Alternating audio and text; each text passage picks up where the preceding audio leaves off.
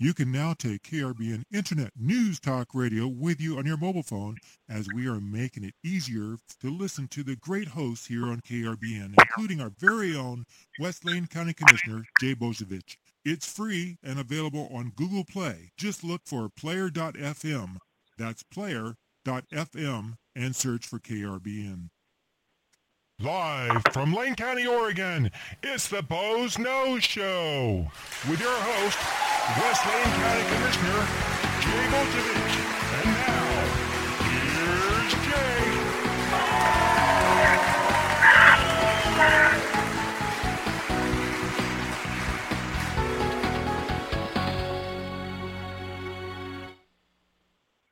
And good afternoon. And Robin, that was uh, squelchy at first with the music, and then it got to be wavy in and out. So um, might have to look at our levels or something there.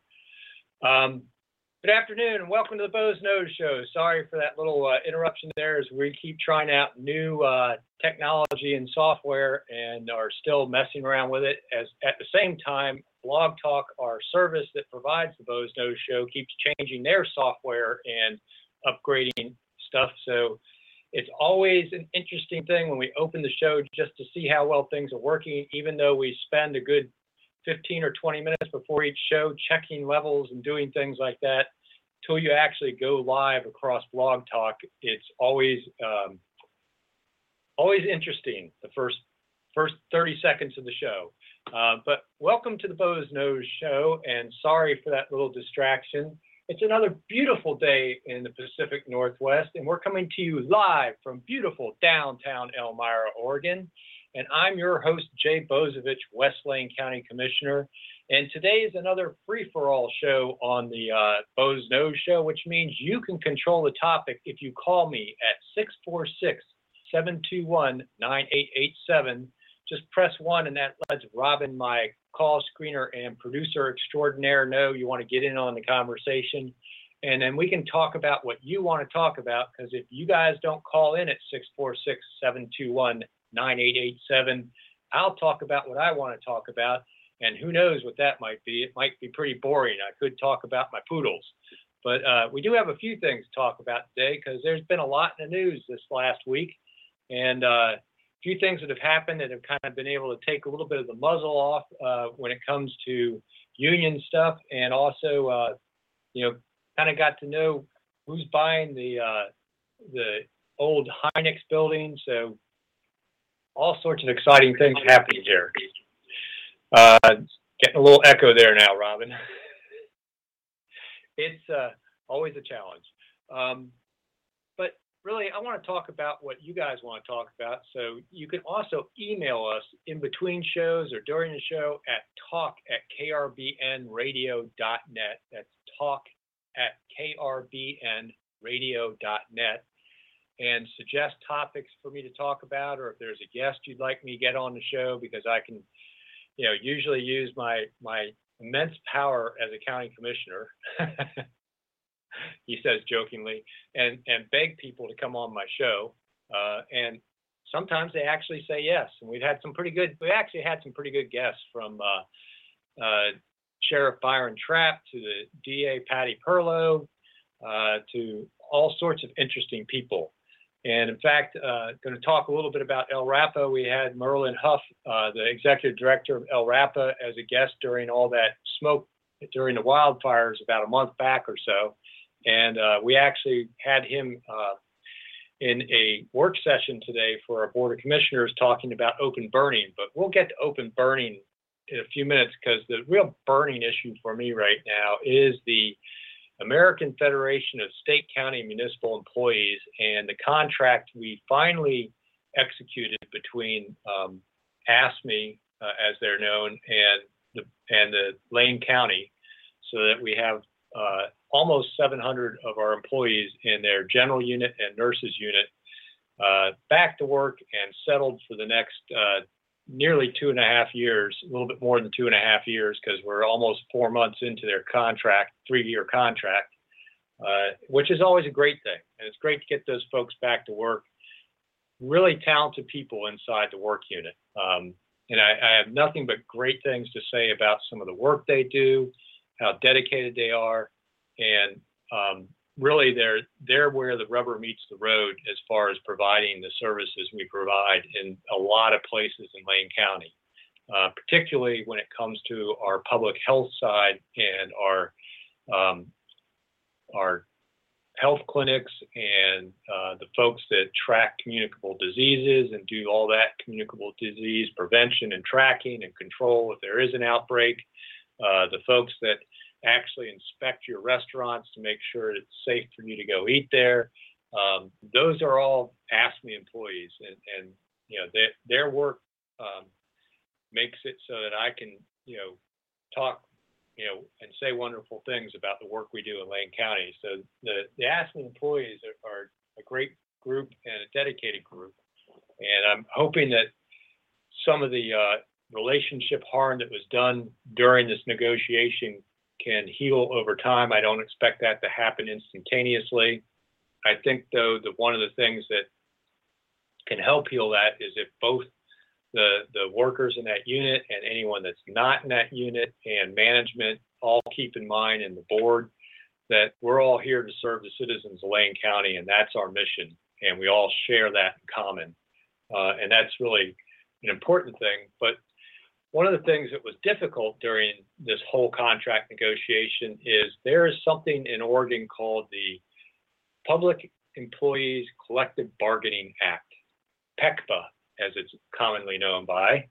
Uh, and under those laws and federal laws, there's a whole bunch of things that happen when you're actually in bargaining between management and a union in the state of Oregon and even across the United States. And in the state of Oregon in particular, those rules have kind of been tilted, I think, in favor of the bargaining units and not in favor of management. And in particularly, there's something that um, the the Bureau of Labors and Industries has consistently ruled against management on, and that's something called direct bargaining.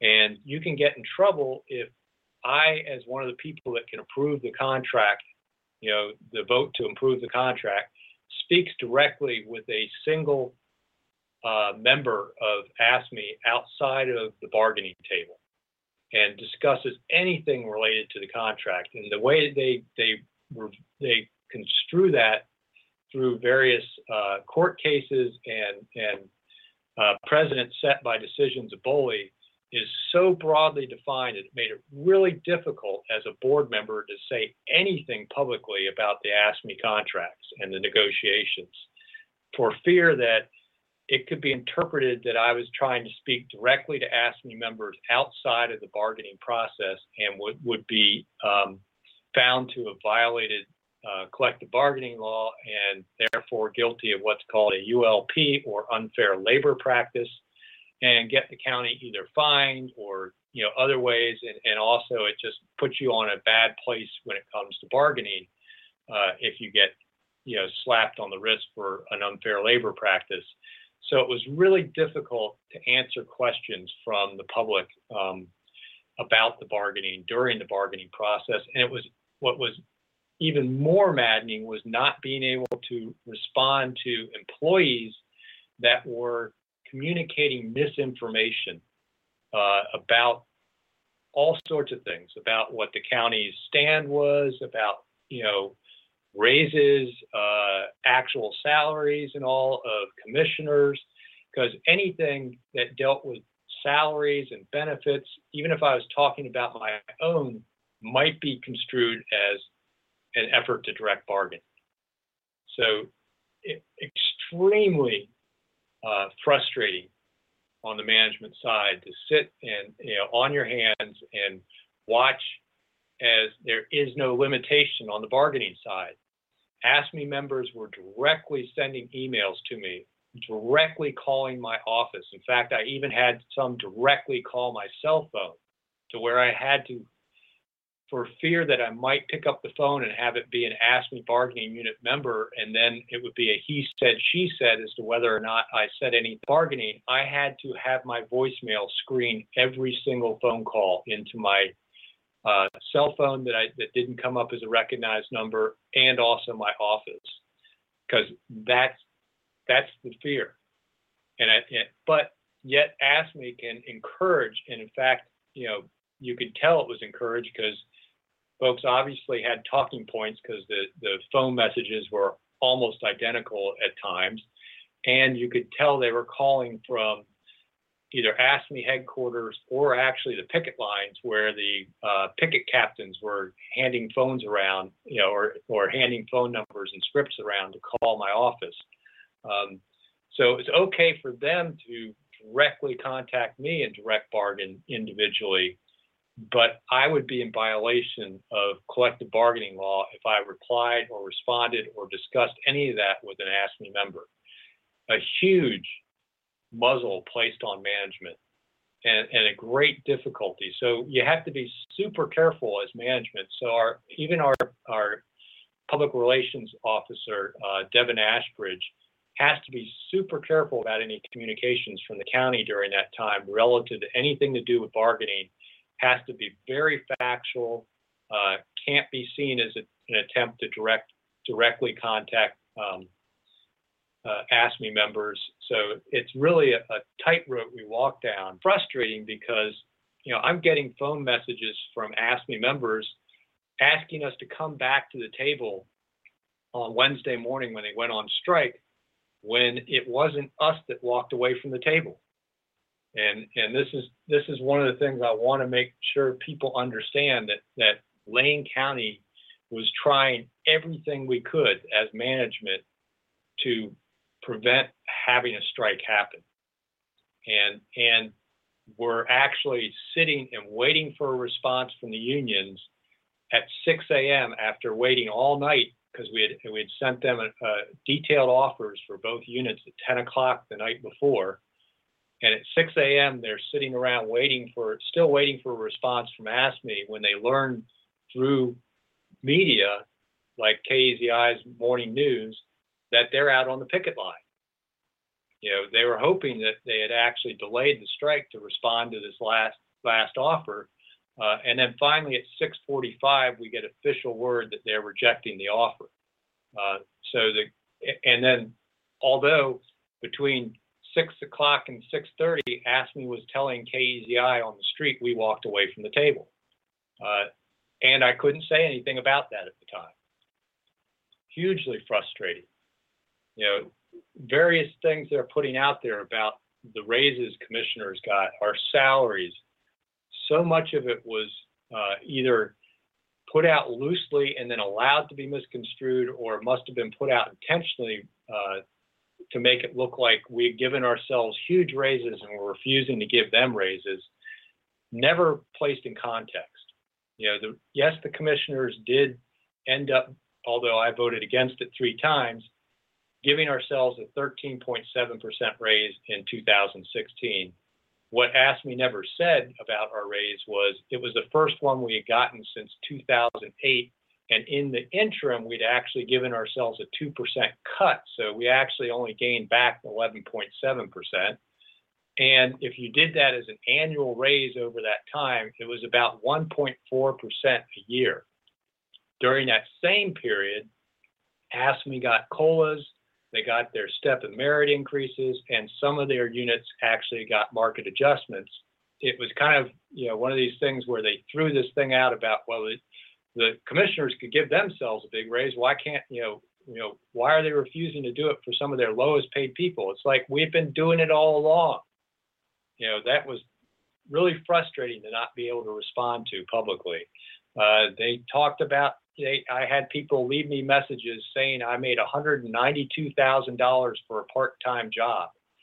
Obviously, misconstruing our county administrator's salary for my own because my wife wanted to know where that extra $100,000 plus a year was I'd been tucking away.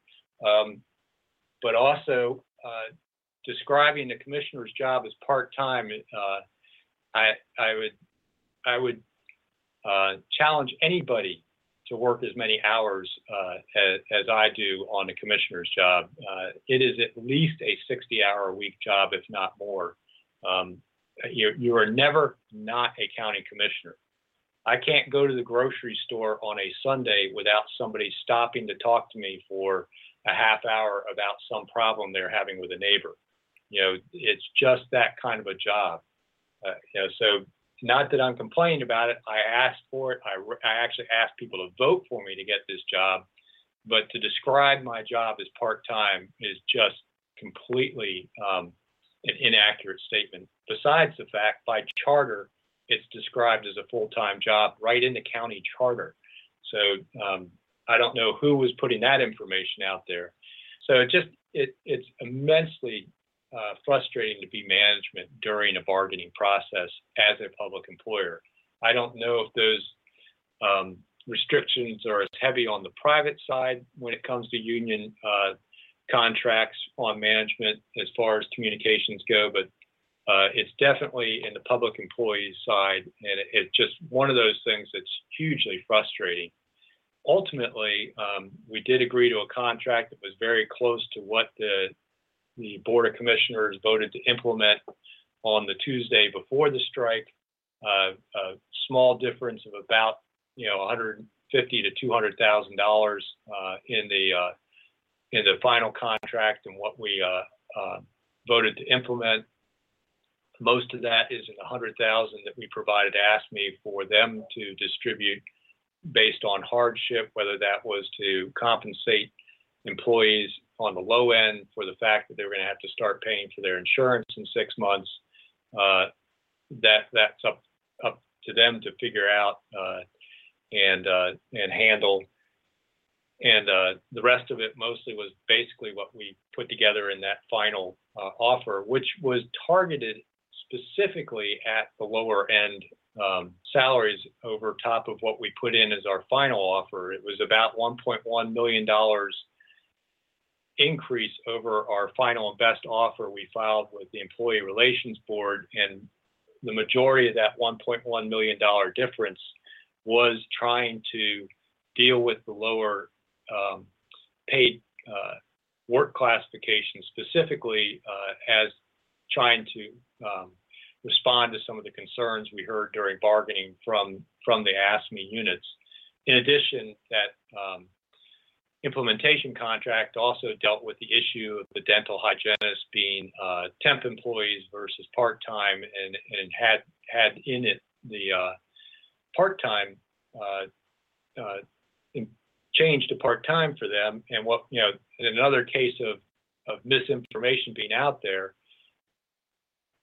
even though that was in our implementation contract dental hygienists were out there telling the media during the strike that we weren't that that they were you know one of the reasons they were out there was because we we were refusing to make them part-time and permanent employees. And it was actually in the contract we were implementing. So it's just you know over and over again you kind of you know have to uh, sit there and just grit your teeth and and and in great frustration at some of the information that ends up out there that you know is making people angry because they're only hearing that and and you're you're sitting there knowing exactly what was in the implementation contract uh, and and and wondering how people can stand out there and on the final day of, of when they were actually on the picket line were telling people that same story that they were that that Lane County was uh, treating them unfairly because we weren't going to, to make them permanent employees. And, that, you know, uh, that was just uh, an amazing thing to watch happen. So hopefully, though, all this is behind us. And, I, am probably not going to talk about this again on the Boze Noze show because I just wanted to kind of describe to people why I couldn't talk about it, some of the things that were frustrating about it. We have a contract. We've come to an agreement. Our employees exercise their right. I've talked about this before. They do have a right to collectively bargain. They were following their rights under state law. We came to an agreement, and hopefully we can move forward from there uh, and and and provide the service that the folks in Lane County want to have. So, uh, if you do have a question about the AFSCME contract, this is your program. You need to call in and talk to me about it because I may not talk about it after this. Or if you have something else you want to talk about, because uh, this is a free for all day, just call us at 646 721 9887 and just press one, and that lets uh, Robin, my call screener and producer extraordinaire, know that you want to get in on the show, uh, and we'll get you right on the show. Again, that's 646 721 9887. Just press one, and uh, we'll get you on the Boze Noze show, and we'll talk about what you want to talk about. If you don't call in and get me on a different subject or have a question about AFSCME, I think I'm going to move on to some other things that are going on in Lane County and talk a little bit about some of the other things that, that we handled at uh, our board meetings yesterday and today. Uh, it was a day where we actually had work session on a Wednesday because we had so much on our Tuesday schedule. Uh, we couldn't get through it all in a single day.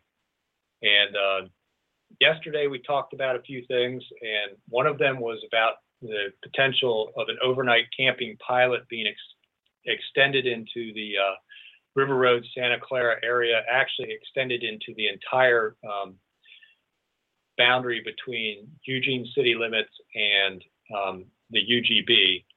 Uh, and sometimes it, you know, we focus that on River Road and Santa Clara, but there are actually gaps between those two that fall uh, in the way up in the South Hills, all the way uh, up into the uh, Ferry Street Bridge neighborhood, the North Ferry Street Bridge area, uh, North Gillham.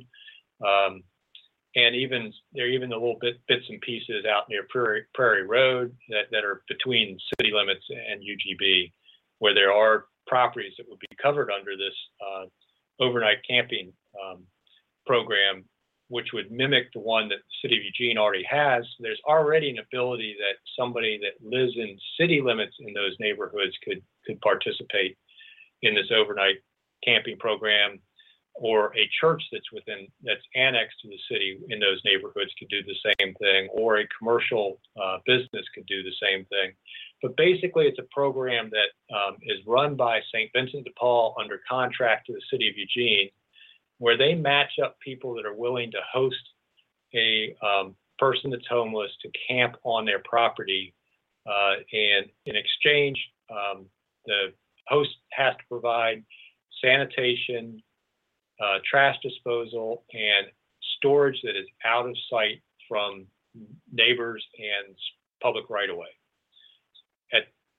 Same time, St. Vincent provides a vetted list of people participating in the program and and does a matching service, so to speak, to to not uh, put people in bad situations, you know, um, and have the wrong people camping in the wrong areas. And it's meant basically to take you know some of the pressure off of the illegal camps and in fact to kind of keep people from parking in street right of ways where you know dead end streets or um, you know moving around industrial areas or parking uh, at you know just anywhere they they feel like and, and, and sleeping in the cars overnight or the the folks that are actually down there you know camping along the bike path in the river or um, you know, camping in the blackberries in an overgrown lot, or the folks that are even squatting in some of these zombie houses uh, that are still left over from the 2008 um, real estate bubble bust. But uh, it, it's a program that is not about setting up a specific camp and centering a bunch of people in one place. This is not a rest stop program. This is about single campers being hosted by people that want them to be there and um, having those campers vetted through St. Vincent de Paul.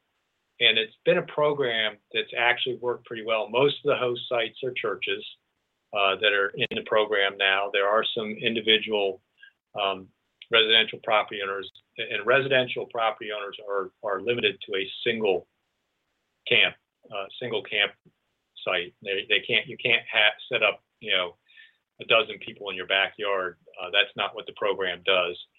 Uh, churches, I think, can have up to six uh, campers. Most of them stay around two or three. Some of them just one.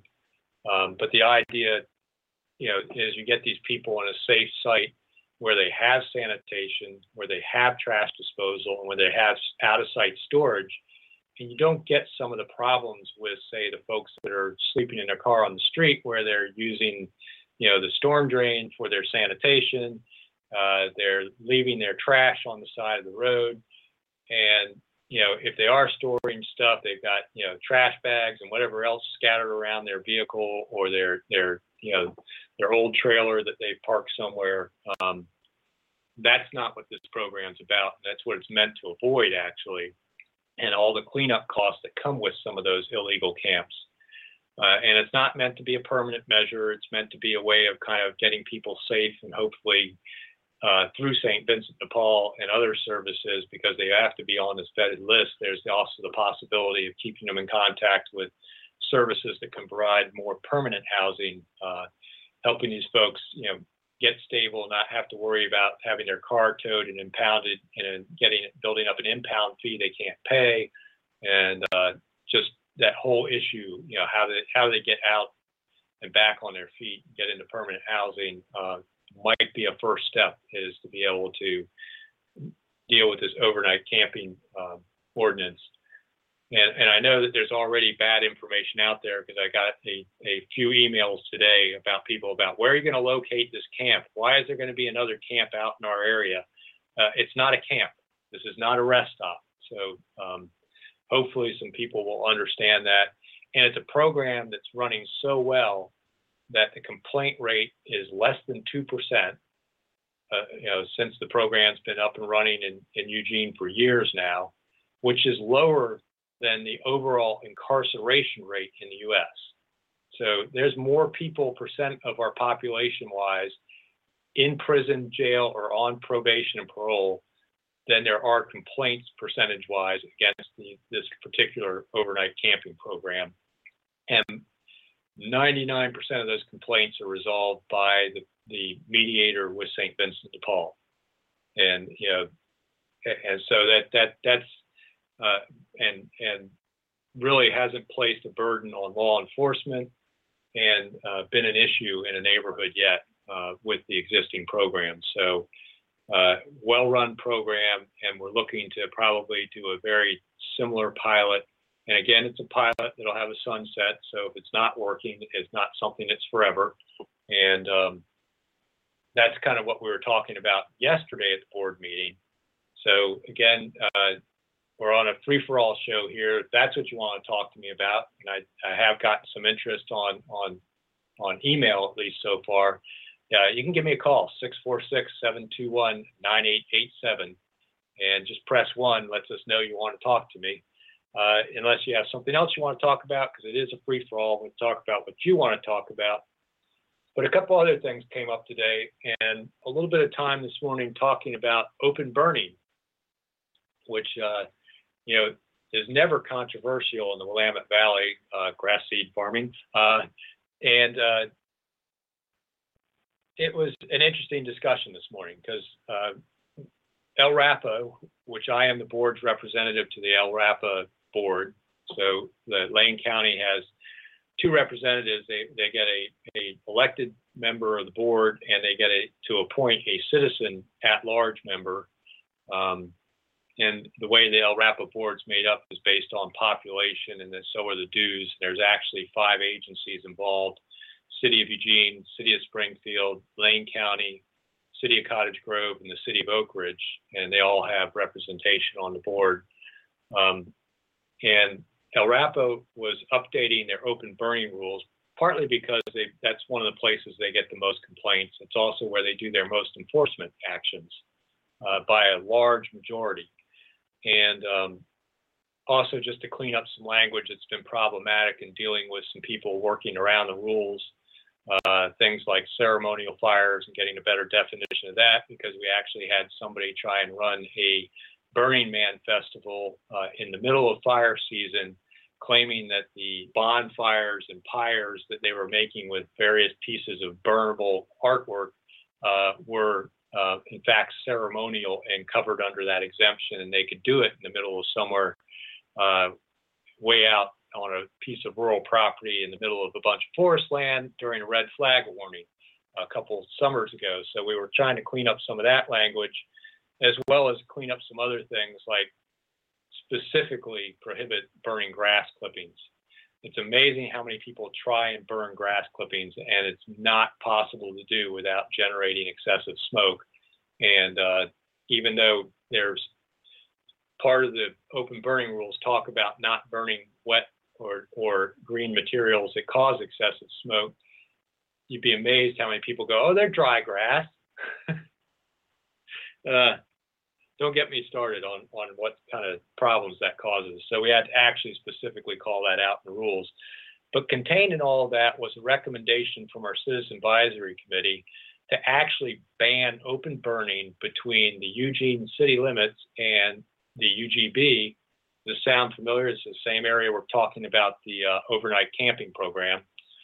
Uh, to completely ban it in those areas, that there be no open burning allowed. Right now, it's allowed if you have over a half acre uh, of land, half acre or more, which is about 370 some parcels uh, in that area are a half acre or more. And um, so, you know, we had kind of a discussion. We had testimony that came to the LRAPA board that we also passed on to the Board of Commissioners. I asked the Board of Commissioners to talk about this because I wanted to hear from them uh, so I could make um, an informed vote on this issue when LRAPA brings it back up um, on the actual open burning ban. And uh, we talked about some of the testimony we got. There's somebody that lives up in the South Hills that has an eight acre parcel that's steeply wooded. And this last winter, of course, he got hit with the ice storm. So he's got a huge amount of woody debris down in his yard right now that he's trying to clean up and was was intending to burn most of it in place, you know, because he could he could make a fairly large burn pile uh, just with the you know a quarter acre of of branches and was having to make multiple burn piles and was going to burn it uh, over this next burn season uh, and in that way prevent future wildfire on his property uh, getting rid of all this um, excess fuel material. And the idea of him having to haul it his driveways on the uphill side of his property to try and get it uphill on, to his driveway, get it into a pickup truck or some kind of trailer, which he does not own, um, and then hauling it off to Rexius or someplace to be dealt with there was just, you know, not a, a reasonable way for him to control this this um, these fuels in in the uh, uh, forest interface with the city, and uh, it's actually a fire hazard issue for him. And you know also heard from some folks that still are doing agricultural stuff and have orchards up in the river road area that are in some of these larger parcels and how just in the uh, annual uh, pruning of their their orchards generate uh, more woody material and they don't have an alternative to you know haul it off and the expense of hauling it and everything else it's a lot easier to burn during the proper days with ventilation once it's dry all that good stuff um, so that was kind of the discussion uh, at the board meeting. And ultimately, what we looked at was maybe there's a compromise in there. Instead of a complete ban, maybe they go from a half acre or larger to one acre or larger. And that just about took the number of parcels down by a third. And it's kind of a reasonable thing. A half acre lot is not all that large. Um, you know, 100 by 200 um, is is pretty close to a half acre, and uh, pretty hard to get a a fire not close to a property line. Whereas once you get up to an acre, you could probably put your fire somewhere centered, or you know, not you know, you can get some distance from a property line, so you're not impacting your neighbors as much. Uh, and you're also at the size of a yard where it's getting a little tougher to um, just haul off uh, woody debris and, and, and yard waste that, that are allowed to be burned, open burned. Uh, so I think that's what I'm going to come back and recommend the LRAPA board adopt. And I don't know, I still got to convince the rest of the LRAPA board members to adopt that. Uh, so that'll be another interesting conversation coming up in the future. But I wonder, you know, what my audience thinks about, you know, completely banning open burning in those areas. Should we ban open burning in all of Lane County? Um, you know, I have an acre and a half, and I tell you, if I couldn't have a burn pile, I don't know what I'd do with all the branches I collect over over a year. Um, difficult thing to manage large properties that have any sort of large trees on them. So, but if you have an opinion on that, you can give me a call at 646 721 9887. here on the Boze Noze Show. And just press one, lets us know you want to get in on the conversation. Again, that's 646 721 9887 and press one. So, again, it's a free for all day. So, don't be afraid to call that number and talk to me about something we haven't talked about yet. So, that covered, you know, a bunch of stuff we did in the board. And then there was one other thing we talked about today, which was a construction excise tax. And this is something that came up uh, at the request of Commissioner Pete Sorenson. Uh, and it's something that was authorized by the legislature um, through a, a bill uh, that allowed local jurisdictions, cities and counties, to start charging a up to 1% of value on residential, and I don't think there's a limit on, on commercial construction. Um, excise tax, when you get building permits, you know, this would be through the building permit process um, to fund affordable housing.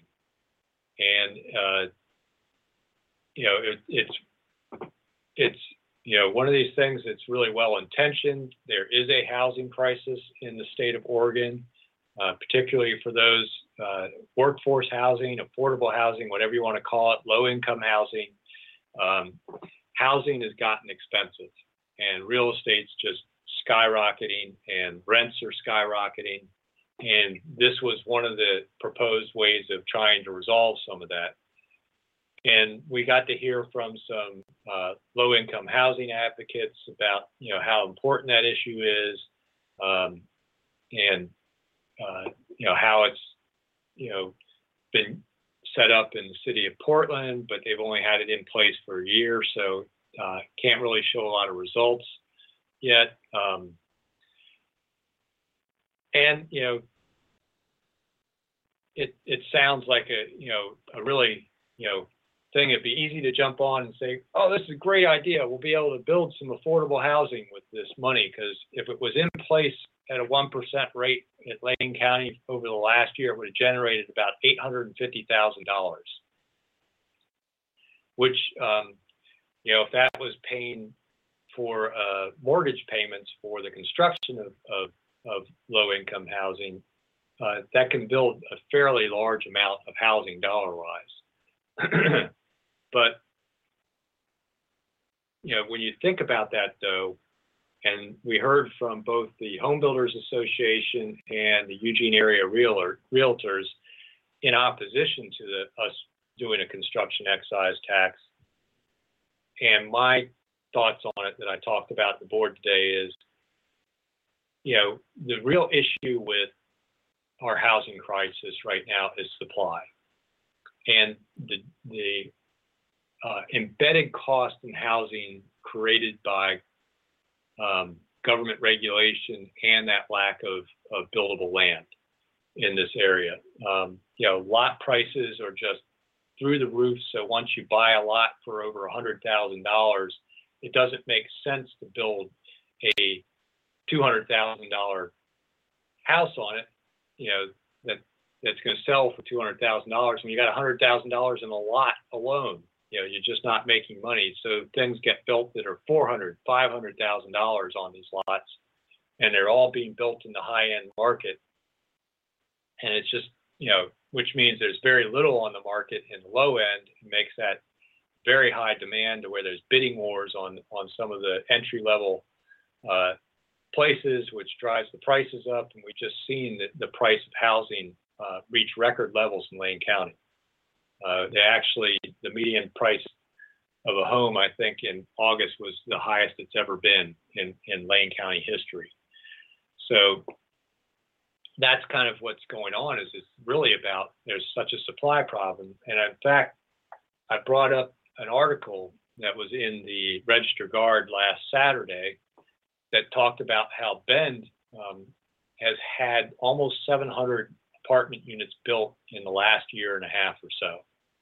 And because of that, they've had all this new supply come on the market that rental properties in Bend now are actually offering discounts on their deposits and um, and rental rates are actually dropping in the Bend uh, area at the moment for, for rental housing. That's a result of an increase in supply.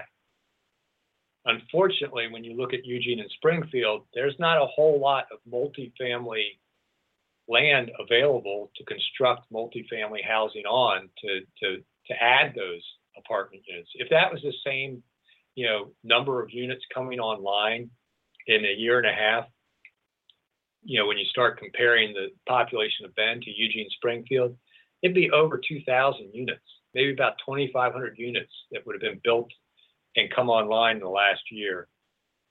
You know, that that's an incredible uh, number of units. And you can imagine what that would do to the rental housing market here in the Eugene Springfield area. You know, you'd start to see enough of a vacancy rate, there'd be competition between apartment complexes for rentals. You know, you wouldn't see no no fault uh, evictions, so uh, people can raise raise rent rates and all that. Um, that's where the real solution lies in this housing thing. So then, when you look at a construction excise tax, that's not about building new supply there you're actually taxing new supply coming online, you know, new new residential housing, build more residential housing, which you know kind of is you know we're gonna we're gonna add to the cost of some residential housing through this tax. Then we're going to take up land that competes with that residential housing land supply and build affordable housing through the government, which is always so efficient in, in spending money uh,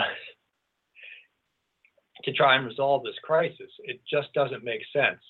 And you know, one of the things that you always talk about when you're when you're and and it was interesting. I was listening to economists talk about this on the wake up call yesterday, is about how governments nudge people in different directions with policies. And one of the things that um, governments use is taxes to nudge people in different directions.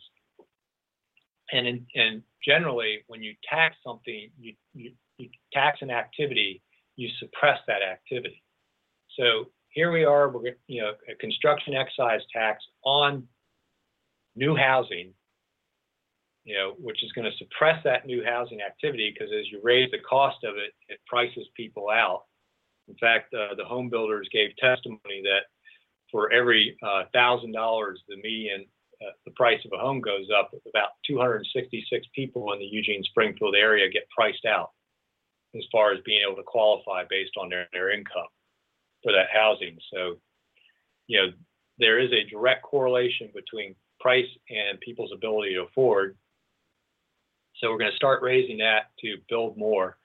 Um, you know, when at the same time the board in previous meetings has been talking about um, the use of increasing tobacco taxes to uh, reduce uh, youth uh, tobacco use. Uh, that's you know because there's been studies that show the the higher price tobacco is, the less uh, young kids actually start smoking tobacco, and whether or not we should have a local tobacco tax to add on to state taxes, which we can't do because the state's actually prohibited that. Or what, you know, we should advocate for higher taxes. you know, and at the same time, we also had a discussion about the how low Oregon's beer tax is and whether that actually encourages uh, overconsumption as uh, you know, Lane County has a higher than average uh, teen alcohol use and, and how we can deal with that and whether or not we want to um, lobby the legislature to raise the beer tax and have that come back in the communities for treatment and prevention programs. Um, so on one side of the thing, we're talking about how to use taxes to suppress an activity, you know, the, the tobacco and beer and alcohol. And here somebody is proposing let's tax an activity that desperately needed to try and, build more of that same activity. And in the process, we're going to take that money out of that activity, uh, take away an administrative fee for collecting that tax and the cost of that program of collecting it, redistributing it here at Lane County. And in fact, the bill requires us to send 15% up to the state to redistribute back down to the local area. So they'll take their administrative cut. So by the time it gets back to being actual, um, you know, affordable housing units being built here in Lane County, we might get 60 cents on a dollar uh, of actual construction by the time all that administrative cost is is pulled out by the various levels of government. Um, Do you mind if I jump in? For not a well thought out plan. There is a crisis in housing here. There is a need for revenue to build affordable housing because there is uh, a dearth of, of housing being built that's intended for folks that are the working poor, you know, the the the workforce out there, the low in, the lower income workforce, um, and there is a need maybe to have some government construction of housing, but that should be from a much more generalized revenue source. Um, and I, I, don't know what that is, um, but uh, looking at having the housing industry bear the burden of that taxation um, when what we want is more housing just seems uh, kind of like a, uh, an oxymoron. Uh, uh it's just it's you know why would you do that? So you know, I expressed my concerns during the board meeting, and Commissioner Leiken and Commissioner Williams echoed my concerns. So I don't think this is going to go anywhere with the Board of Commissioners as far as implementing a construction excise tax. Again, it's another one of those taxes they gave us the right just to implement instead of having by the vote of the people, which is a place where I would probably also object. If it did if I was getting outvoted on it, then I would my next move would be to ask them to at least put it to a vote of the people uh, before we implement it. but uh, that was kind of the big conversation today at the board of commissioners was uh, the you know you know talking about the possibility of a construction excise tax to deal with this housing crisis. And I think everybody agrees, from Pete Sorenson to myself, uh, to the home builders and the realtors to the low income housing advocates, um, we all agree there's a housing crisis. There's no uh, disagreement about that. Uh, the real issue is, you know, how do we fix it? And for me, it's about supply. And you know, today's news about the city of Eugene getting their urban growth boundary approved by the state for um, industrial property, some school property and parks, but nothing for residential, just kind of repeats, you know, the issue there. You know, the city of Eugene did everything in its power to avoid having an expansion for residential lands, and there's got to be something that changes about that. Um, you can't, you know, talk about the housing crisis and then not supply buildable land for housing uh, in, in, an adequate way that keeps the price of the actual land down. Um, you know, that's just you know one of the problems there. The other place I think that we have an opportunity to expand housing supply is to make it easier for folks to put an accessory dwelling unit on their property out in rural residential areas, because that will actually have impact all over the county. Add a housing type that that will tend to be rented to lower at lower rent rates the uh, the quote mother-in-law suites and uh, um, you know tiny houses or the uh, manufactured dwelling that gets hauled on and set up on a on a house site. Um, those aren't going to rent the same as a standalone single-family home or a, a brand new apartment. Uh, it's going to have it. It's going to be in the rental market in a different place, and I think um, if we can make that uh, legal and able to happen here in Lane County, I think that could add to our housing stock, and we could work towards that same. It you know, get where Bend is, where the news is. Look at the change. You know, people are discounting, uh, ask you know, adding discounts and lowering rent rates um, now to compete for renters. Um, wouldn't that be a great thing to have happen here in Lane County? Particularly as we think about the future. And uh, the news yesterday, Corning uh, is, was the purchaser behind uh, Damen LLC that bought the um, Hynix plant out there in West Eugene. And uh, there's a lot of interesting speculation about what they're going to do with the plant. Of course, you know, they're kind of mum's the word right now. We don't have any immediate plans and all that stuff. But um, Corning is a big multinational corporation headquartered in the US of A and uh, been around for 166 years. Um, and they're, you know, everybody thinks of them as Corningware and glass and you know maybe some of the beautiful um, glassware you've seen come out of Corning, New York, where their original glass factory is. And I've actually toured that original glass factory when I was a kid. It's up near the Finger Lakes, so we are also doing the Finger Lakes, and we went all the way up to Niagara Falls and stuff, and the big, you know, summer road trip with the family. And the Corning Glass Works was fascinating, but they are now like cutting edge technology. I mean, everybody knows what fiber optics is now, but back when I toured it as a kid in the 70s, uh, they had fiber optics artwork, you know, that was all pretty, but no one really knew what that was ultimately going to become. You know, where they had learned to pull glass into those those flexible, bendable fibers that carried the the, the light out to the tips of it, uh, but they hadn't quite thought of how it was going to become uh, the high speed data network that it's becoming today. Along with that, they are the people that produce the glass that goes on top of a lot of uh, your touchscreen uh, digital equipment now, whether it's cell phones or, or um, template uh, pads, you know, iPads, whatever. That that's uh, really you know a big part of their industry, and they also produce flat screen displays. So um, they are they are a cutting edge, high technology firm. I don't you know I don't know much about it. Uh, I know as much as everybody else knows from reading the Register Guard story, um, but it's an exciting piece of news coming in for Lane County. And if they are planning to make a significant investment and hire a significant number of people at the uh, Hynix, old Hynix plant, uh, those folks are going to need some place to live. And as we talk about the housing crisis and all that, uh, really what we need is more supply. And we really should be working towards that supply.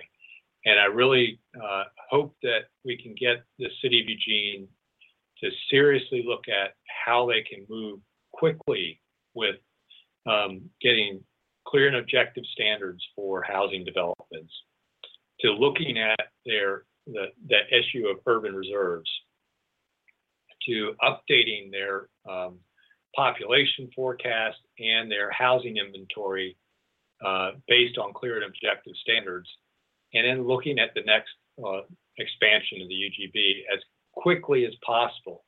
I don't need another nine-year Envision Eugene process. This needs to happen, you know, in a one-year to two-year uh, fast-paced uh, process because we need that supply now.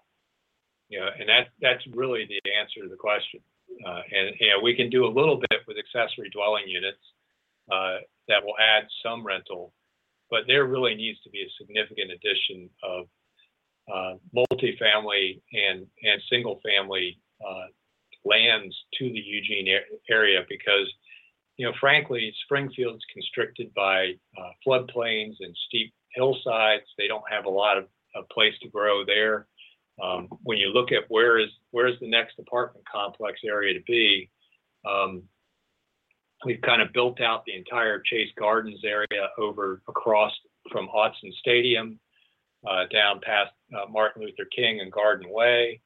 Uh, you know, they're kind of saturating some of the student housing abilities in the uh, Eugene downtown area and we don't need more student housing. We need housing for workforce. You know, the area on Barger uh, near Beltline has been been more or less built out. The multifamily parcels that were part of that um, development in the 90s, and about the only place left is there's a little bit of land out in the Crescent Village area uh, in the in the uh, Arlie sub, you know, the, the old Arlie uh, project Beyond that, there is not a lot of um, multifamily zoned uh, parcels large enough to do an apartment complex. um, in in the Eugene uh, UGB. So the the the the need for that land and and that land to be um, developable in a reasonable way, not some land that um, is stuck out um, West 11th on a steep hillside near Crow Road and Green Hill, um, or is you know down in the swamp at the bottom of the hill uh, where you have to deal with the wetland issues. We need something that's on dry ground and is uh, relatively flat and can be developed at a density that will actually make some sense to for people to invest on. Um, and that that really uh, would would do a lot to improve our housing supply. So kind of tied a couple things together there. Um, Vision Eugene, uh, UGB's growth boundaries, the Hynix plant, Corning, uh, and construction excise taxes, but it's all part of that housing issue. It's all part of economic development. As I said before on this program, the local area that figures out how to supply housing, workforce housing in a, in a reasonable uh, way and have a large supply of that is going to win the economic development battles with other cities and states because the real uh, roadblock now to a lot of economic development is workforce. Can I get enough workforce at that place? And then the, you know what comes with that is where's my workforce going to live, and is it affordable? And you know that's some of the difficulties you're seeing in some areas uh, that are constraining growth. Why do you think Amazon's looking for somewhere other than Seattle to do their next big expansion? It's not because they don't like Seattle. It's because there's no place to live in Seattle right now that isn't outrageously expensive. You know, they're having a huge housing crisis there. So, um, you know, we're not competing for Amazon. I don't want to start that rumor. Um, they're looking for a much larger city than we can and and workforce than we can provide.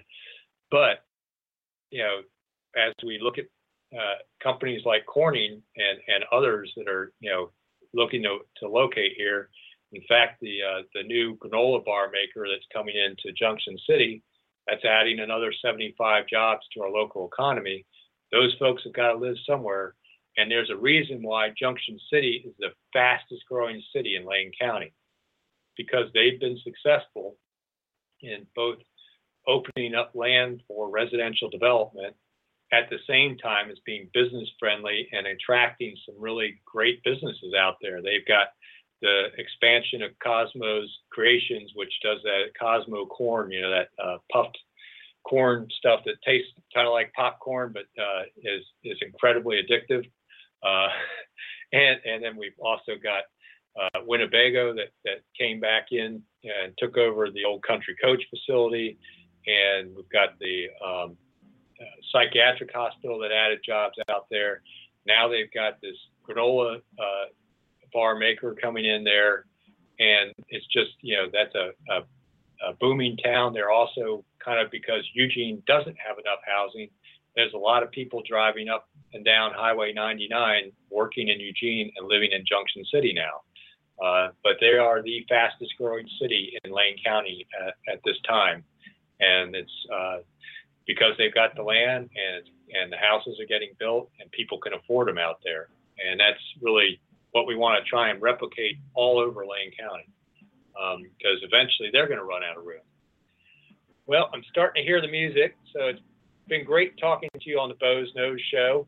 Hope you'll come back next week when we'll have another edition here live from beautiful downtown Elmira, Oregon. Thank you for listening to the Boze Noze Show. Have a great week. you